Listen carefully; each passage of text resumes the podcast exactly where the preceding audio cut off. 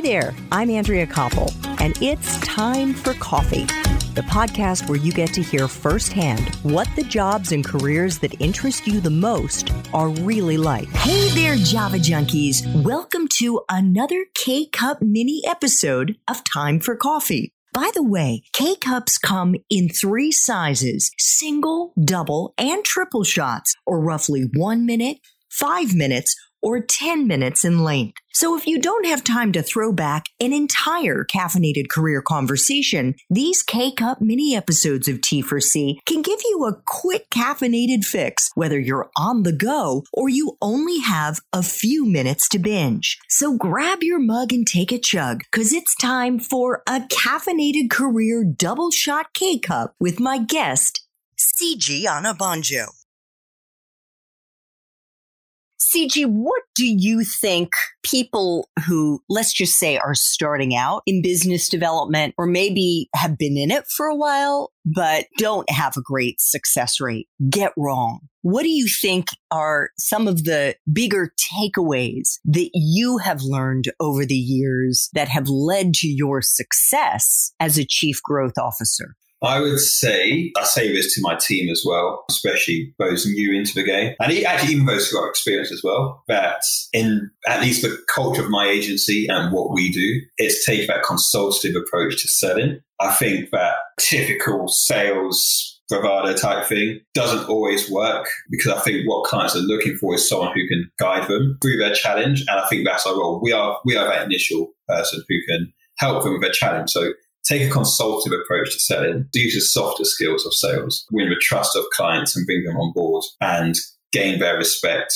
Because I think sometimes sales is seen as a bit of a dirty word and people see sales and they get put off. But actually, if you look at it, the role of a salesperson is to help you understand how the agency can solve your challenges. And you do that by listening to what their challenges are, being able to communicate that back to them, but with solutions. Because the solutions that a team implement but your job as a salesperson actually to give them some of that value that they will then trust you and select you as an agency moving forward. So is it more listening? Yes, listen, listen, listen more listening, less talking. Getting into a sales meeting or a meeting with a client, and the first thing you're doing isn't starting a presentation about you. I'd always have a presentation ready, but I'd much rather hear from the client for the first 30, 40 minutes of a meeting. Or even if a whole meeting is just talking about the client's their challenges. That's what I prefer because you get so much more out of the client's mouth than if you're just talking. And a lot of salespeople probably start by opening presentation, talk about the agency for 30 minutes, and then the client doesn't have much time to talk about their own challenge. And it's, need, we need to flip that on its head. We need to turn it around the other way.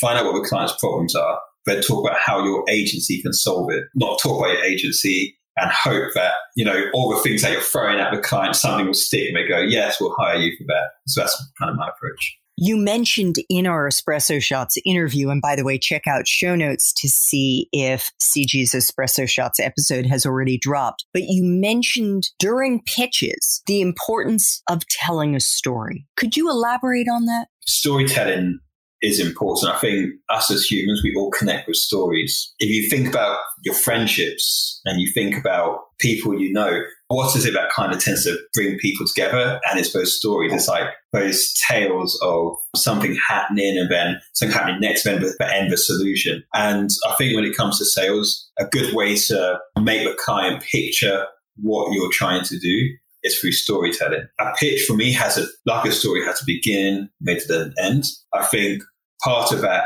beginning is actually the context. So again, it's not talking about you as the agency. That's kind of at the end of a story. The beginning is actually talking about the context in which the client's problem or their challenge exists. You then get into what could potentially happen if that challenge isn't resolved or what actually would happen when the challenge is resolved. Again, it differs depending on the client. Really great book that I'd recommend. A little side note is a book called The Hidden Agenda by Kevin Allen. Really fascinating book about understanding what the client really wants and needs behind their brief. Once you understand who your client is, and I'm not talking about the company, I'm talking about the person you're speaking to, you then adjust the story accordingly. So it could be more about what success looks like, but it could also be what does failure look like and how do we avoid that? So that's the first kind of part about storytelling. You then talk about what the solution is. That solution, again, you're not really talking about you as an agency. You're talking about from a digital perspective, what does that look like? Why is it important that you get to the heart of what your users' needs are? And when you do understand what your users want and need, how will that elevate you as a business? And that's when you can then bring in stuff about agency. So great news is there's an agency that can help you with that. It's it's us, it's Cyberduck. And you bring in social proof as well. You, you, you tell stories from other clients of their challenges and how you resolve their challenges. And you pick the examples that relate closely to that of a person you're speaking to and you show what successes look like for them, that kind of gives them the full picture.